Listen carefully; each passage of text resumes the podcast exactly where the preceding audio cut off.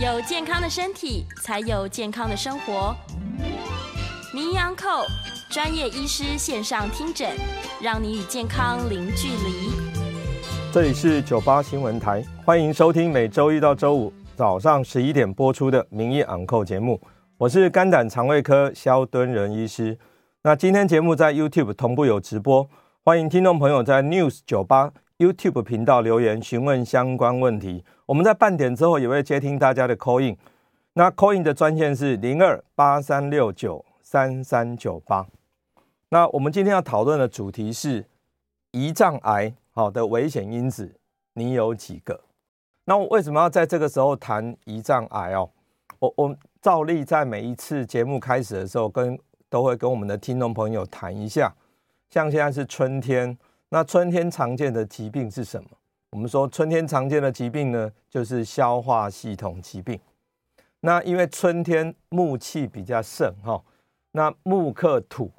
那土呢受伤，那土是什么？土在跟器官相对应上面就是脾脏跟胃、哦、脾跟胃，因为脾跟胃是互为表里。那脾呢在西医里面，脾是中医讲的，在西医来说它就是胰脏，所以脾者胰液。那这个我们在前两就是二月跟三月是春天的时候，我们大概谈了还蛮多的跟胃食道逆流所谓的功能性消化不良症。那我在三月份的时候也跟听众朋友预告说，四月份我们要好好来谈谈胰脏。好，那胰脏呢我们今天把它再好好的再说一下。好，那胰脏它位在这个我们肚子、哦、上腹部的中央比较深的地方，就在我们胃的 下, 下面，它的长度大概有十五公分，那宽呢大概是 二点五公分，重量不重，只有七十五到一百克，我们现在的一只手机都要两百克了，所以它大概总个重量呢只有我们手机的一半的重量而已，它实际上是不重，小小的一个器官，可是它却非常的重要，因为它有内分泌系统也有外分泌系统，举凡我们的胰岛素、哦、升糖素、哦、还有我们很多外分泌，意思是说我们所有的消化酵素、哦、不管是淀粉酶、脂肪酶、蛋白质酶，通通需要胰脏来帮忙，所以它很小可是它却很重要，而它又位在我们整个身体的正中央，肚子的最深处，所以它一旦生病的时候就会对我们健康造成很大很大的影响。那上个月事实上决定说要来谈这个题目哦，最重要是因为我就在二月底三月初的时候，有一个七十岁的患者呢，他从台北、啊、到桃园来看诊，那看诊他主诉说他的肚子不舒服，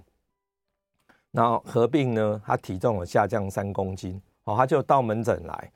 那因为是上腹部不舒服嘛，那我们一定会先排胃镜啊，那他说顺便要把肠镜做一做，说当然好，就一起排了。很可惜到了三月初的时候真的要做，他爽约，可是到了三上个礼拜大概三月底三月底的时候，他的夫人就到诊所来，他也挂号咯，那挂号因为他要来征询我的意见，那我一看呢，哎，上次三月初不是帮你排了胃镜肠镜吗？你怎么没有来？那他就跟我说，他后来呢到台大医院去就诊了。那到台大医院去一样，他是肚子不舒服嘛，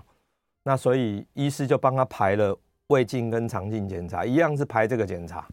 好，但是他很担心说他就是胰脏癌啊，因为这位呃这位七十岁的我们的这位病患呢，他本身事实上也是一位读书人，那他花了很多功夫在网络上就查了资料。他说我的症状跟胰脏癌越来越像了，可是医师却仅跟我排胃镜跟肠镜，这样是对的吗？然后问我的意见，我说当初你说胃不舒服、哦、甚至有拉肚子，医生一定是先排胃镜肠镜，这个是对的、哦、只不过他又跟我讲了一句话，他说我先生现在解的便便、哦、都解灰色的。我说哇，那就不一样了，因为解灰色的便意思是胆道出问题了，我们都知道我们的便便都是比较深色的、哦、比较黄色、哦、深黄色、土黄色。好，它居然变灰白色，意思是它的胆汁没有从胆道被分解到肠道来，以至于它的粪便就会出现跟我们食物混合以后比较像的颜色，比较灰白。好，那同时呢，它体重又下降。那更特别的是，事实上台大医院就帮他做了一个检查，他检查完以后，他第一个让我看的是 C E A。C E A 这个指标是大肠癌的指标，它出现是两千三百二十二，正常值呢不要超过五。那一看，哇，这大肠癌的风险很大哦。好，再来，还有往下滑，还有让我看了一个数字 C A 一百九十九，啊，五千多，那正常值是小于三十七，也就是超过一百倍。你看说不对哦，那只要再加上排便是灰白色，那这样这个胰脏胆道出问题的几率就很大了。好，就很大了。好，可是呢，问题是他到医院去看诊的时候，他一样表现是说我的上腹部不舒服，他并没有跟医师讲说他出现灰白的便。假设出现灰白便，任何的肠胃科医师一定会想到是胆道，所以他一开始先排肠胃镜是没有错的。好，那可能我们听众朋友一听觉得说灰白便，灰白便就想到胆道是什么原因。好，假设我们 YouTube 上的朋友就看得到，我们右下角呢有一张图，这张图是要告诉大家，我们的胰脏啊，胰脏的胰液的通道跟胆道呢是相连的，相连的。所以假设你的胰出问题，胰脏长的东西了，去压迫到胆道，胆汁一样没有办法一起排到十二指肠，胆汁只要没有办法排到十二指肠，那么出现的便便呢就会出现灰白便。所以灰白便是这个病患一个非常重要的核心的症状。假设出现这个症状，医师就会往胆道往胰脏方向去想，但是因为他的症状后面才出来，所以医师一定是先排胃镜肠镜。好，这个无可厚非。好，只是一旦出现灰白便，我们整个案情就转向了，我们就会转向说我们应该去想想说是不是胆道是否出问题。好，那再加上他的 C A 一百九十九 跟 C E A 都高，那我想胰脏癌的风险非常的大。那我想他很快哈，因为最近就会做检查哈，做完以后应该会赶快就接受治疗了。那我们祝福他哈。好，那现在是四月份，可是我们在回想去年，去年呢，我们也是在节目上也是提到呢，去年有一个很重要的一个我们的艺人哈，就是八哥啊，八哥六十七岁胰脏癌过世。各位假如不健忘的话，回想一下他过世的时间点是几月哦，是去年的二月。哎，又是春天哦。那八哥先生为什么会得胰脏癌？那我后来在录很多节目的时候碰到很多主持界的大哥，他说八哥很特别，他就是很喜欢喝酒，他的聚会而且千杯不醉哦，所以喝酒呢是他每天的日常。那喝酒本身本来就很容易造成急性慢性的胰脏炎、哦、所以或许是因为喝酒比较过度会造成、哦、胰脏癌的关系、哦、那我想这是八哥先生去年、哦、也是在春天哦。好，那我们再往前，去年是二零二二年，再往前我的老师、哦呃、我们陈定信教授、哦、他号称是台湾甘地、哦、因为陈教授一生就为了台湾的 B 型肝炎的疫苗，他花了非常多的心力。民国七十六年以后出生的小孩，一出生在一个礼拜之内、哦、都可以打到这个疫苗。事实上就是我们陈教授他在早年非常非常努力去推广的一个成果、哦、那所以我们说七十六年以后出生的叫新台湾人、哦、因为七十六年以后出生的这新台湾人呢，但目前也都已经三十六岁了、哦、那他们呢 B 型肝炎的带原率只有百分之一，而旧台湾人呢，带原率就有十到十五趴，所以差非常的多。可是我们的陈教授呢，也在二零二零年的三月，他被诊断是胰脏癌，而且一诊断就说是末期。那到了六月，陈教授就因为胰脏癌就过世了，享年七十六岁。那真的是遗憾啊齁。所以我们常常讲说胰脏癌是癌王齁，一旦得到的话真的状况不太好。连我们最尊敬的肠胃科的我们肝胆科的甘地教授陈教授都因为这个疾病而走掉，所以说胰脏癌真的很重要、哦、好，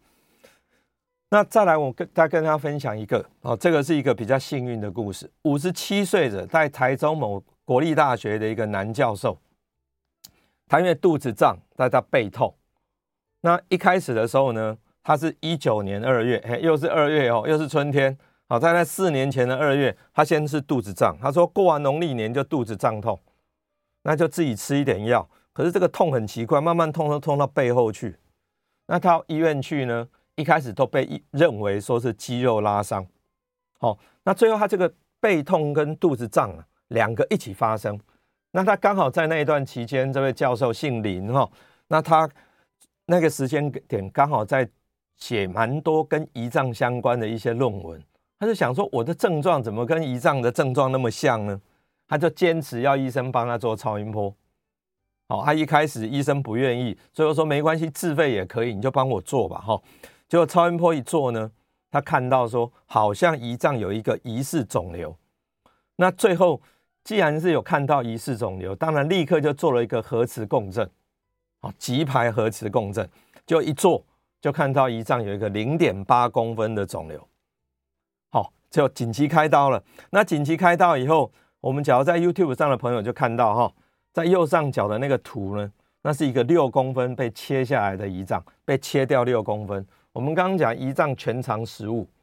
那我这个同学呢，他运气好，他这个胰脏的肿瘤长在胰脏的尾巴，他直接切下来，哦，切了六公分。那六公分，那右下角那张图切下来哈、哦，事实上最后肿瘤大概将近是两公分。好，那他我昨天跟他通电话，他说今年二月他去做了开完刀第四年的核磁共振，状况还不错，状况还不错。那他说也跟大家分享，他觉得他的危险因子是什么？因为四年前他比较胖，而且有糖尿病初期了，好，所以他觉得是肥胖跟糖尿病初期让他得到胰脏癌。那也跟大家分享说，他很重要哦，他的痛是从正前方的肚子胀痛，痛到相对应的后面的点，因为胰脏在腹腔比较后面的地方，从前面痛到背后去，那这个就要非常非常的谨慎。好，假设说他特别强调一件事。假设医师觉得他真的很难帮你排排肠胃镜、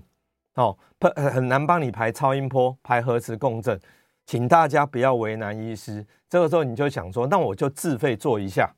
哦、因为有时候你肚子痛就要做核磁共振，说不过去。那这个时候为了自己的健康、哦、不妨就是自费做一下检查、哦、就像我这个同学一样、哦、他因为这样，他刚好他自己也对这个疾病有相当的了解。然后最后医师当然跟他对不起，他说你这种疾病真的在我们门诊、哦、可能是百中无一啊，非常少、哦、一般一般在春天肚子痛一下都是想说是胃不舒服、哦、不会一下就想到胰脏、哦、啊，他运气好。那他切下来呢，他的胰脏 的, 的胰脏的细胞胰脏癌的细胞形态又很特别、哦、是神经内分泌肿瘤，我们讲 N E T。 那这个肿瘤哦，恶性恶性度比较低啊，它就是像那个我们苹果哈、哦、Apple 电脑的那个贾伯斯，他所得到那个疾病。贾伯斯活了七年才过世、哦、因为他就是这种神经内分泌肿瘤。那我这同学运气还不错，他就是这个病，好、哦，他平均能够活过五年、哦、能够达到百分之七十以上。好好，但是重点是这样，痛是从前面痛到背后去，大家就要非常小心了。好。那我再接下来再分享第五个案例、哦、这个案例呢是二零零八年三月、哦、距离现在已经十五年了、哦、十五年前的三月，这个李先生他到我诊所到门诊来，他的抱怨是肚子胀、上腹痛还有拉肚子。因为他在过去本来就一直都有腹泻的情形，是一个大肠急躁症的患者，所以他又这样又肚子痛 又, 肚又拉肚子。我想说因为是因为他本身个性比较容易紧张，认为是大肠急躁症，他就开始治疗。可是后来当然他的腹痛还是持续的，同他拉肚子更厉害，好，就做了一些转折。结果到了六月份，因为一直都没有比较改善，就排大肠镜了。大肠镜只看到有息肉还有一点痔疮，可是痛还是痛啊。那我们就帮他做了胃镜，胃镜只有一点胃食道逆流，奇怪，还是都痛，痛都没有缓解。也就是他从三月一直到六月，他的痛是反反复复，一直都没有真正的缓解。我觉得很奇怪，我就帮他做超音波。就超音波一看到呢，在肝脏附近有腹水了。那出现腹水就不对哦，因为不管是刚刚他的大肠息肉或者是胃食道逆流都没有办法解释腹水，那没有办法解释，只好赶快转到医学中心去。这下一转哦，最后外科医师当然因为要要整个要剖腹要去做做治疗，先做核磁共振电脑断层，就发觉说他胰脏有问题，胰脏长了肿瘤，偏偏他胰脏长的是在尾巴，因为尾部的胰脏癌是不容易发现的，而且他当时看到已经八公分大了。他一直质疑我说为什么看不到。各位知道哈，我们在做超音波一定要空腹，可是因为他那一次做超音波是紧急，我觉得不太对做，所以他吃东西吃东西胃里面有食物，那当然这个后面、哦、在胰脏的尾巴会被胃挡到，我们就看不到了就看不到了。那这个这个病患后来外科医师紧急帮他开刀，很可惜开进去的时候发觉他的腹腔黏膜上面已经都是癌细胞，那因为没有办法开了，所以就又再关起来。最后在二零零八年的年底，李先生就过世了。那这个就是等到一发病，等到有症状，事实上通常就是末期哦，六成到八成的人在被诊断的时候就已经没有办法开刀了。我们刚刚讲陈陈定信教授也是一样的状况，所以现在变成胰脏癌就是一个很麻烦，因为一诊断通通常是很严重的。好，所以我们现在来看一下胰脏癌的一些特色。所以胰脏癌它有号称它叫做癌王，有癌王。哦、发现的时候六到八成已是晚期，没有办法开刀了。那通常被发现的都是比较高龄，平均在七十一岁，那三分之二都大于六十五，那绝大部分人都四十五岁以上。所以四十五岁以下，假设说你有肚子痛，这个时候医师就比较不会去想说往胰脏癌的方向去想、哦、那这个病死亡率相当高，好像在二零一七年、哦、当年有两千四百六十九人他罹患胰脏癌，那当年死亡有两千零八十二人，所以大概在九成左右呢，可能都是一诊断可能很快就过世了。那在一九年的话，到目前为止也是十大癌症排名第七名了哈，排名第七名的癌症，还好发生率不是太高。所以虽然说它发生率不是太高，可是在这二十年间，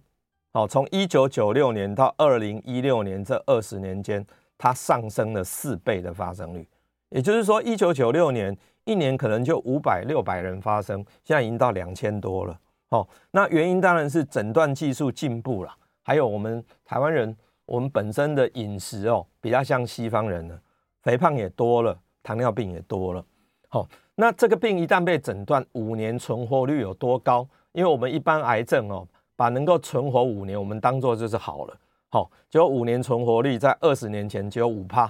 过了二十年呢，还是只有百分之八，所以各位就知道说这个疾病有多难啊！好、哦，现在有非常多的医师，好、哦、一生就致力于说胰脏癌能不能早期诊断，好、哦，待会会跟大家说明哈、哦。那在这个胰脏癌里面还好，它有分类，好、哦，一个叫做胰管腺癌，腺癌就比较麻烦，好、哦，腺癌确实是存活率五年就有百分之八，好，那这个呢就是要找到高危险群来定期追踪就很重要。那另外一个就是刚刚讲非典型的胰脏癌，就是包括我们刚刚讲神经内分泌肿瘤，不管是贾博士或者我刚刚讲的在台中的那位林教授、哦、我国小同学，他们两个都是这种疾病。那这种呢，五年的存活率就可以达到 百分之七十七， 所以你被诊断胰脏癌还要问一下医师说请问我是哪一种细胞形态，不是都一样的、哦、不是都一样的。可是这个比较恶性的那种腺癌哦占了 百分之九十 以上、哦、能够运气很好的剩下 百分之十 是这个非典型的胰脏癌、哦、那这个运气很棒、哦、五年存活率就相当高了、哦、好，那胰脏癌被诊断的时候它通常是在末期、哦、那有没有机会能够及早发现？我们先讲一下它为什么很难，因为它在胃的下面、哦、在胃的下面，我们做超音波的时候就是会被胃的空气挡到。那有没有其他的癌症标记可以可以找？癌症标记例如说 C A 一九九， 这个指标说实在不太好，因为它的阳性预测值才 百分之一 百分之二， 也就是说一百个 C A 一九九 高的人，最后被证明是胰脏癌的只有一个到两个。那假设拿这个指标来当做筛检，那被检查出有异常了，不就惶惶不可终日了吗？因为会很紧张，你会做很多的检查，就最后都不是。好、哦，那超音波因为尾巴常常看不到，所以超音波也不是一个好的一个检查的一个工具。那用什么来检查？比较好的是电脑断层啊。好，目前在台大廖伟志教授、哦、他的研究，他发觉说配合这个 A I， 准确度可以来到 百分之九十。好、哦、啊，另外最好的灵敏度最高的就是核磁共振。那做的时候一定要加上这个显影剂、哦、效果才会好。那再来最后一个就是比较侵入性的，我们做内视镜超音波，也是做胃镜进去，再从胃镜里面伸进一个小小的超音波探头，那贴在这个胃壁后面，也就是贴着胰脏来看、哦、看说胰脏的肿瘤的状况怎么样。但是这个是比较侵入的，通常是比较后面。一般的筛检的话会用电脑断层跟核磁共振，可能会比较准。那为什么会胰脏它一旦被诊断通常都末期、哦、这个跟肝脏一样，就是胰脏本身没有痛觉神经、哦、所以在在这个胰脏已经肿瘤已经两公分了，两公分以下几乎都没有症状了。那什么时候会产生症状？它压到旁边的组织才会产生不舒服的感觉。那压到这个旁边组织，就根据它压的位置不一样，就会有不同的不同的症状。例如说，假设在头部，头部的话压压到的话，它就会产生黄疸。那黄疸眼睛变黄，当然就会知道说这个有问题。那假如说是在身体跟尾部的话，哦，这个就会上腹部会痛，上腹部会痛，会不太舒服。哦，那偏偏胰脏长得很快了哈、哦，长一个长一倍大概两三个月。好、哦，好，那我想我们先休息一下，哈、哦，广告回来再继续来谈胰脏癌。好，欢迎回到九八新闻台名医养扣节目，我是肝胆肠胃科萧敦仁医师。我们今天谈的是胰脏癌的危险因子哈、哦。那接下来我们会慢慢开始接听观众朋友的 call in 电话，我们的 call in 号码是零二八三六九三三九八。好，在我们等待观众朋友的 call in 之前哈、哦，这边有人说那个在网络上啊，易纯问说，请问爱吃甜食、喝可乐会增加胰脏癌的风险吗？好，告诉大家真的是会的，因为我们接下来要谈、哦、胰脏癌的风险里面就是甜甜食，特别是你血糖只要上升的话，风险风险就很大。那喝可乐也是甜食，当然是会的。好，好，那我们先来谈一下、哦呃、C A 一九九 指数异常为什么、哦、C A 一九九 的话它会高的原因很多，但是一般在做身体检查都把 C A 一九九 当作胰脏癌的指标，可是我刚刚讲 C A 一九九 的阳性预测值只有 百分之一到百分之二， 那可是它为什么会高呢？有很多原因。第一个原因就是身体发炎，身体发炎，那再来是身体发炎里面当然包括牙龈发炎、关节炎，这些都是咯。那另外是 B C 肝所引起的的肝脏发炎也是，那自体免疫疾病也会哦。那我们一百个 C A 一九九 高的人，最后被证明是癌症的大概是十个，是 百分之十。这 百分之十 里面哦，只有 百分之一 是胰脏癌，也就是另外 百分之九 呢是别的癌症、哦、所以说它不是一个好的胰脏癌的指标。好，那另外是十到百分之十五 的胰脏癌它 C A 一九九 都不高，所以你不可以说 C A 一九九 的不高你就说我不是胰脏癌，这是不可以的。好，所以说它不是一个非常好的指标，但是却是可以参考的指标。好，我们现在来接听、啊、我们线上陈小姐的电话。陈小姐，嘿，医生好。是，你好，你好。请问一下哈，你刚刚讲的是在讲胰脏癌，那我要请问的，一般的癌症从抽血检查就可以知道了吗？还是？哦，好，谢谢。好，谢谢陈小姐的问题哈。每一种癌症都有它的诊断标准。其实最重要的，最后癌症都需要组织来证明了，也就是你去切片，或者你切下来以后送病理的检查，那病理科医师就会告诉你一个答案，它是或不是。好、哦，那希望说有影像学检查，例如说在肝脏，我们用肝脏超音波，哎，效果都不错。可是看到以后也常常会怀疑说，我到底这个看到了这个是良性的还是恶性的？好、哦，所以通常抽血就要检查说癌症很难，通常要配合一些影像学的检查才会准的。好，这样回答陈小姐。好，我们接下来接听林先生的电话。哎，宣长你好。哎，是。好，感感谢你在今天这个放假期间还真的在来上这个直播的节目哈。我想跟您请教一下，就是说这个之前我好像有跟您请教过哈。这个我们的糖尿病它影响到的是我们胰脏的胰岛细胞哈，你有跟我提过这胰岛细胞的受伤跟糖尿病比较相关，但是呢它跟这个诶胰脏癌的这个腺那个那个外分泌腺的细胞不太一样，两者可能相互影响的机会不大哈。但是如果是真的让胰岛细胞过度劳累，糖尿病还是真的有可能会伤害到我们的胰脏癌这方面的胰腺细胞，是这个样子嘛？好，这是我第一个问题啊。第二个问题是说，这个胰脏发炎哈，呃，我们都知道，哎，常听说都要禁水，连可能连水都不能喝，这是为什么？第三个是说，像您的同学林教授这种，他把胰脏有切掉的朋友，他日后呢血糖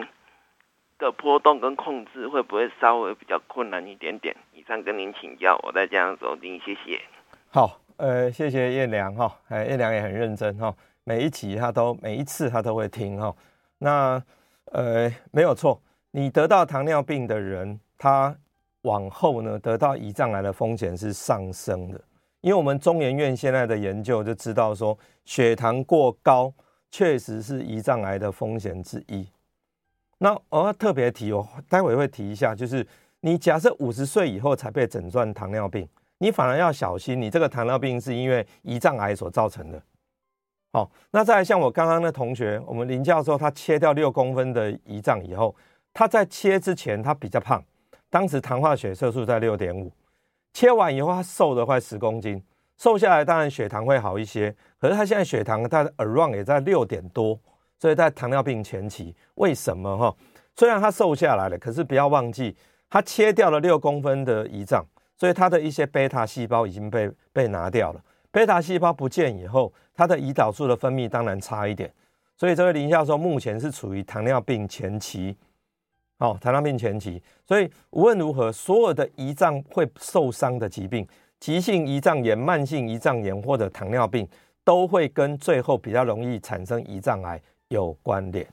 好，这样回答彦良的问题。好，我们接下来接听张小姐的电话。张小姐，喂，张小姐，喂喂喂，医生，我想请教一下，就是说我的右下腹部经常就是很胀，吃了东西以后就很胀，对，不晓得。我在糖化血色素 五点四 很正常啊，我也不胖啊。但是就是很胀，然后我就觉得我那个体重都没办法增加，就每天几乎都要排两次的大便。哦，好，好，谢谢张小姐的问题哈。张小姐的问题是她的右下腹不舒服，右下腹不舒服，我们右下腹有什么器官哈？大概就是小肠结束，然后那边是盲肠，然后开始升结肠、横结肠、降结肠，所以右下腹呢就是盲肠的位置，可是经常的痛，就是慢慢的痛，每天都痛一点点，不是很痛。过了这么久，那大概不太像说是急性的盲肠炎、哦、所以还有再来，张小姐讲说她的糖化血色素 五点四， 我们正常的糖化血色素是小于 五点七， 所以 五点四 是正常的。好、哦，那张小姐胖不起来哦，我觉得这样综合起来来说，我觉得张小姐应该是比较像是大肠急躁症、哦、肠子比较敏感。那这个通常会跟个性比较容易紧张有关系、哦、个性一紧张，肠子蠕动就会比较不正常，肠子蠕动不正常、哦、有时候会稍微有点痛，那排便的次数会增加、哦、那呃，我觉得还是找肝胆肠胃科好好做一下诊断，先做一次大肠镜，把肠子的其他问题排除掉，那这样子可能会比较好做清楚的诊断，然后再做后续的治疗。好，这样回答我们张小姐的问题。好，那我想接下来我花一点时间把胰脏癌的六大危险因子，我们今天就讲了六大危险因子，请问你有几个？好，第一个呢是胰脏曾经发炎，你只要胰脏曾经发炎过，你得到胰脏癌的风险就上升，这个是十倍。好，那不管是急性或慢性胰脏炎都是危险因子。好，各位听众朋友，你有吗？曾经过你就知道你有一个危险因子。第二个，你胰脏有没有水泡？那只要水泡，或我们在术语上讲胰脏囊肿、哦、那德国的研究是，只要你有水泡的人，最后变成坏东西的是有 百分之十， 也就是每十个人会有一个好会变成最后是胰脏癌。那你有水泡吗？你要不要认真追踪？第三，你有没有一些高危险的基因？这些基因呢可能很难记，各位听一下 P R S S one 跟 S P I N K one，这个呢，假设你有这两个基因，罹癌的风险是五十到八十倍。各位听众朋友可能听都没有听过这个，但是这个呢，最近在台大张明珠医师，他前几年大概花了很多功夫做，他发觉是你只要有这两个基因的突变，那么最后罹癌的风险会上升五十到八十倍。那还有其他的，例如说 C F T R、哦、跟 C T R C 跟 K R A S 跟 B R C A two， 各位听一下，它统合可以称叫胰脏癌的好发基因，好、哦，胰脏癌的易易感基因。好、哦，你只要有这个的话，风险就上升。第四个，你家族里面有没有人得到胰脏癌？假设有的话，你你有一个家属你就三到五倍，两位家属得过你就八到十倍。你只要家里面有三个人得过胰脏癌，就三十倍的风险。第五个，你有没有一些肿瘤症候群？也就是家人呢，他不仅罹癌，还罹很多种癌症，例如说乳癌、大肠癌、黑色素癌，就是皮肤癌。那这有一个 很, 很有名叫 P J 症候群，也就是在嘴唇或者我们口腔的黏膜会有很多黑色素沉积，那这个胰脏癌的风险上升就一百倍。好，那另外其他的风险，例如说糖尿病、肥胖、抽烟、喝酒，这大概上升两三倍。所以各位可以看得出来，这六大危险因子里面其实跟基因有很大的关联。那另外就是有没有得过胰脏发炎跟水泡，各位这六个里面你有几项？好，你有几项？那我想很重要。好，我们接下来接听这个我们线上的王小姐的电话。王小姐你好，是我请教医生，是如果失去甜的味觉的话，那跟这个胰脏病有没有什么关联？那胰岛素是不是还能够分泌？那我们吃甜的东西需要注意到什么？谢谢。哦，好，失去甜的味觉很可惜啦，这是人生一大美味。当然甜食太多对人是不好。甜的味觉主要是舌头的前面，舌尖的部分。那这个我想它跟胰脏癌关系不大，因为跟胰脏癌有关系的是吃太多的甜食。吃太多的甜食，好、哦，甜食吃太多，好、哦、像新加坡的研究呢，一个礼拜只要喝含糖饮料三次，胰脏癌风险上升百分之八十七。那中研院的研究就很清楚，他说血糖过高是主要胰脏癌的致病因子。好、哦，所以由不管是台湾的中研院的研究或新加坡的研究，就很清楚知道糖，哦，血糖过高是胰脏癌的主要致病的原因。哦，那所以呃，假设你只是舌头的对甜的这种味觉丧失的话、哦、你只要不要一直吃很多的糖，那应该情况还好。但是当然也建议说你赶快到耳鼻喉科、哦、好好的找医师问一下说有没有机会来恢复了。那我过去曾经有很多病人，包括我们在疫情期间疫情期间我们 COVID 十九 很多感染的人，他味觉丧失，他真的吃什么都没有味道。那我会建议他说多吃一点 Vitamin B 十二， 吃 Vitamin B 十二 的话，吃一吃哦，这个对神经的复原还真的蛮有帮助的，还蛮有帮助的。那当然是最后能不能复原要看说病因是什么，因为这个 COVID 十九 就是一个感染，那感染完以后，你免疫系统慢慢把病毒把它移除掉，那这个也逐渐逐渐就会复原、哦、所以大部分 COVID 十九 感染以后的味觉丧失，在一段时间大概一两个月的时间，再加上多吃一点 Vitamin B 十二， 它这个味觉很快很快就会恢复。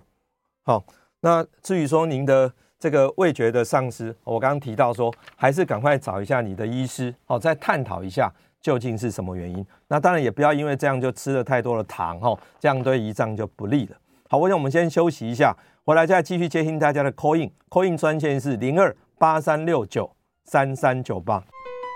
好，欢迎回到九八新闻台名医养扣节目，我是萧敦仁医师。我们今天是谈的是胰脏癌的六大危险因子、哦、那我们继续接听宽、哎、听众朋友的 call in， 电话是零二八三六九三三九八。好，那网络上有朋友问说，有什么方法可以精准侦测到早期的胰脏癌？好，我们刚刚讲胰脏癌六大危险因子，我们再念一次哈。第一个是你胰脏曾经发炎，第二个胰脏有水泡，第三你有胰脏癌的易感基因，第四你家族有胰脏癌的病史，第五你有肿瘤症候群，第六你有糖尿病、肥胖症、抽烟喝酒这些危险因子。你找到六个，你的危险因子越多，当然罹癌的风险越大。你怎么去找到早期早诊断胰脏癌呢？好，有一个七十岁的外科教授，因为他知道说他可以去测一下胰脏的易感基因，结果呢，他在去年年底就做了这个检查，他没有任何症状，结果一查完以后，哎，他有这个易感基因，他基因是阳性的，也就是说他有胰脏，比较容易得到胰脏癌。他立刻做一个核磁共振，就还真的找到一两颗的胰脏肿瘤。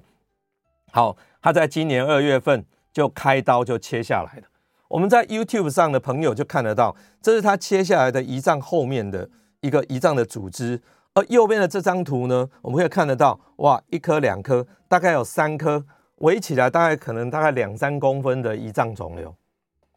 所以这个教授他说，哎，这真的有效呢，也就是你只要真的很担心，你就去医院花一些花一些经费去把自己的这个易感基因测一测，假设有的话，就赶快再接受进一步的一个核磁共振的检查，好，这样就可以早期诊断胰脏癌哈。好，我们在网络上，呃，现在我们在接听这个许小姐的电话，许小姐，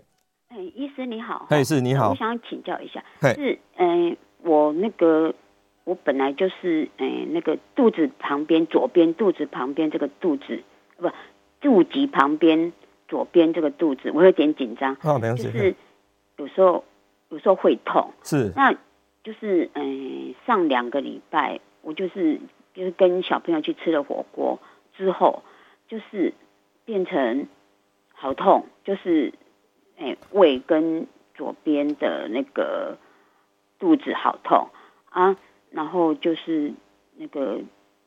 就是口干，口嘴巴很干，然后很苦，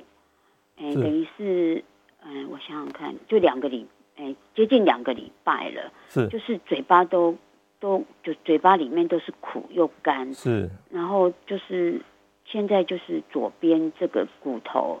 就是左边哦，左边这个骨头，哎，背的骨头会痛。Oh. 会痛，那因为我有去看医生，对啊，医生是跟我说是，嗯、呃，就是吃一些胃胃溃疡，然后肠促进肠胃蠕动。嗯、呃，我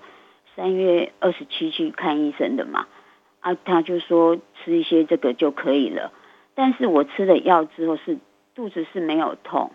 可是我那个嘴巴很苦很苦，那就是很干，那就是。就是手脚会畏冷这样子，好啊，左边的肩膀，左边左边肩，左边的背会痛，哦、会痛啊，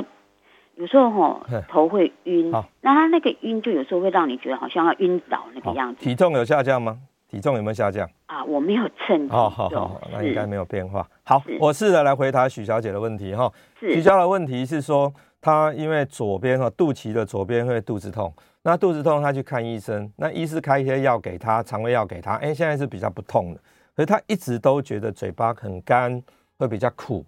哦、甚至于说痛到背后，背后有点痛。那我听起来呢，因为许小姐应该是比较容易紧张的人，那为什么会嘴巴会很干？跟跟许小姐报告，可能是交感神经太兴奋所造成的口水分泌降低。那这个跟自律神经会有点关系啦。所以我建议呢，许小姐你不妨啊、哦，因为现在春天很容易会有这种情形，那你应该跟你的医师谈一下说，是不是开一点点让你可以疏解压力的这种等于放松的这种药物，或许这个症状会好一些。好，我建议许小姐这样做做看。好，好，我们接下来接听张先生的电话。张先生，喂啊，医生你好，是是你好啊，我是这样子哈、哦，就是有做了那个右腹呃疝气开刀哦，那。呃，这个可是这个开刀后哈、哦，呃，右腹部呃这个看过好几个这个疝气部的医生，他们说、哦、这个都没问题的，呃，可是我右腹部还是有一个肿胀的那种感觉，像呃疝气之前的那样的感觉，甚至连左腹部都会有。那这个位置、呃、大部分都在呃腹部的下缘，有时候会伸到呃往中间的位置去去移动，就是那睡觉起来会呃睡一夜之后会比较好，可是呃这个也是忽好忽坏。那也照过呃这个呃超音波，肝胆的超音波，呃医生说呃没有没有这方面的问题，只有呃胆呃那个肝的气泡有那个水泡的问题。水泡，水泡，对。那呃请问，那我这样子的情况之下，我还要做什么呃相关的检查？有关肝胆肠胃这个附近的检查，因为这个呃肿胀的这种感觉是左侧右侧都同时存在，而且位置是变动的。是啊，谢谢你。好，哎，谢谢张先生的问题哈、哦。他说他开过右侧的疝气哈，可是之后还是一样，肚子常常会会胀痛，而且左右两边都有，会跑来跑去的。那这种比较不固定的这种胀啊、哦，我、哦、还是强调说，在这个季节里面，它真的是很像自律神经不稳定造成的功能性肠胃障碍。那大家可能会对这个所谓自律神经不稳定感到很模糊，其实现在是可以做检查的。我们做一个自律神经的检测 H R V 心率变异，大家可以很清楚看到说究竟是不是这样。假设是的话，就是像刚刚前面那位听友一样，我们只要用一点点调节自律神经的药物，症状可能就会好很多了。哦、因为三四月哈、哦，二三四月春天本来就是功能性的问题很多。假设你已经在医师那边，他影像学都帮你照过，说没有问题，那我们可能就要回过头来看功能的问题。那功能性有时候很烦人，因为反复一直发生。虽然身体没有大的说真的像胰脏癌这么严重的问题，可是就是很烦、哦、都到处不舒服、哦、自律神经调节一下可能会最好。好。那我们最后有点时间，我们来谈一下还没有谈完的哈。我刚刚说，你只要找到自己有危险因子，那你就要固定到医院去做检查。那自费，我觉得也应该付一点成本，也就是我们自费做一次核磁核磁共振，最起码让自己放心。好，但是我们要如何治疗？如何预防呢？如何预防？哈，因为我们都知道预防胜于治疗。如何预防呢？好，有抽烟的，请你戒烟，因为戒烟本来就是危险因子。第二。你有慢性胰脏炎，你一定要戒酒，因为现在目前知道说，慢性胰脏发炎最常见的原因就是喝酒，你一定要把酒戒掉。第三，你有肥胖症，你要减肥，就像我刚刚那个同学林教授一样。还有高糖食物、哦、不行、哦、因为要戒糖，戒糖不仅能够减肥，原来还可以预防得到胰脏癌。好、哦，那我刚刚提到中研院研究知道，血糖过高是胰脏癌的致病的主要因子。那新加坡研究也知道说，一个礼拜你喝含糖饮料三次，胰脏癌就增加 百分之八十七、哦、好，那再来是高油的食物，因为太油的食物的话、哦、你可能吃也比较容易变胖、啊、变胖就容易得糖尿病，所以戒糖、戒烟、戒酒、戒油，这个是预防胰脏癌非常重要的事情。那这是你可以改变的，有些是你不能改变的。不能改变的是什么？你有家族史，我有家族有人得到胰脏癌，那我知道有风险，或者我知道我肝脏有水泡，或者我有我有这个基因。好，有这个的话，你就从此以后请你定期的检查。有家族史的，甚至建议建议说四十岁以后就定期检查了。那假设你有糖尿病，特别是年过五十，在这边郑重建议你不妨自费做一次核磁共振，去确认一下自己有没有早期的，好、哦、像我们听众朋友一直在问，有没有办法早期诊断？这个事实上，呃，有糖尿病又年过五十、哦，是风险是比较大的，因为本身就是胰脏的问题。好，那哪一些人应该进一步检查？就是你有症状，刚刚讲是没有症状哦。只要你已经有症状，像你一直上腹痛延伸到背后，吃胃药四个礼拜没有改善，你一定要进一步做检查。第二个，眼睛出现黄疸，黄疸很重要，或者你的便便变灰色，这很重要。再来是急慢性的胰脏炎，上腹部痛，你一定要查下去啊！有时候查下去，原来里面事实上已经有坏东西了哈。还有新诊断的糖尿病，特别是五十岁以上，还有你无缘无故体重半年减轻百分之十，有这些问题，你一定要赶快进一步的跟你的肠胃科医师讲一下，我要进一步做检查。甚至于假如是觉得健保法规目前没有办法达到给付，我就自费做一下，你这样才有办法我们去早期诊断。就像刚刚我们那个外科教授一样，他自费去做去做这个呃这个易感的基因的检测，检查完以后立刻做核磁共振，就一做居然有，他就开掉了。他说还好，他可能可以多活几年。好，好，无论如何，医学越来越进步，胰脏癌虽然很困难，可是呢，我们希望说，因为大家的努力，就可以把这个疾病能够早期诊断。我们今天节目就进行到这边，我是肖敦仁医师，也非常谢谢大家的收听，再见。